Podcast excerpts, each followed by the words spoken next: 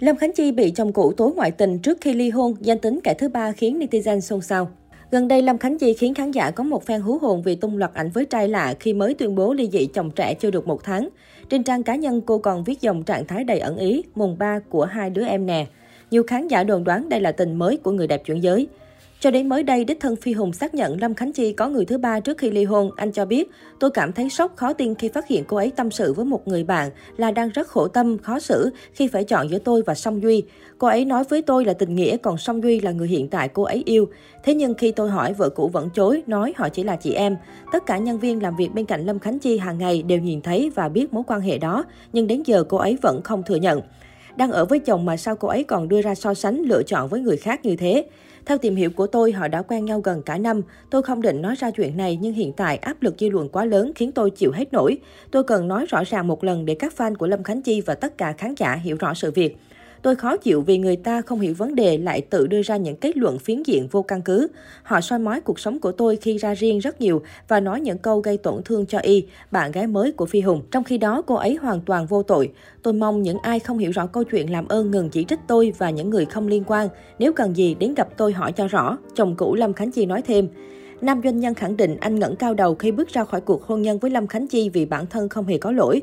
Tôi không phải như ai kia yêu mà không dám nói là yêu. Nếu cảm thấy mình không có lỗi, tại sao không dám công bố? Phi Hùng dõng dạc.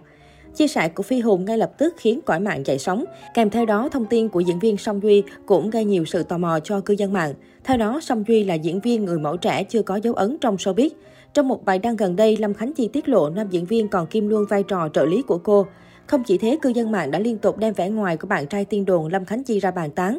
Dưới phần bình luận, nhiều khán giả còn đồng loạt so sánh chàng trai này là dương mịch phiên bản đàn ông vì hao hao giống nhau. Được biết, sau khi chia tay với nữ ca sĩ chuyển giới đình đám của showbiz Việt, Phi Hùng nhanh chóng đăng tải hàng loạt ảnh tình tứ bên một cô gái lạ mặt. Hành động của anh chàng nhận về nhiều lời mỉa mai, cho rằng anh là người bội bạc, vừa ly hôn đã cặp kè người mới.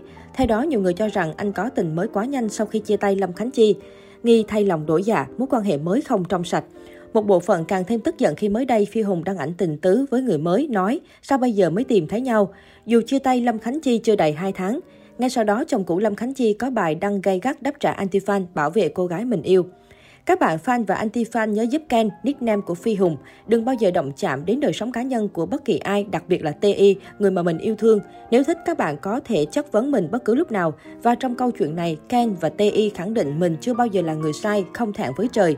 Các bạn không phải là người trong cuộc và hãy lo cho cuộc sống của mình thay vì lo giúp người khác.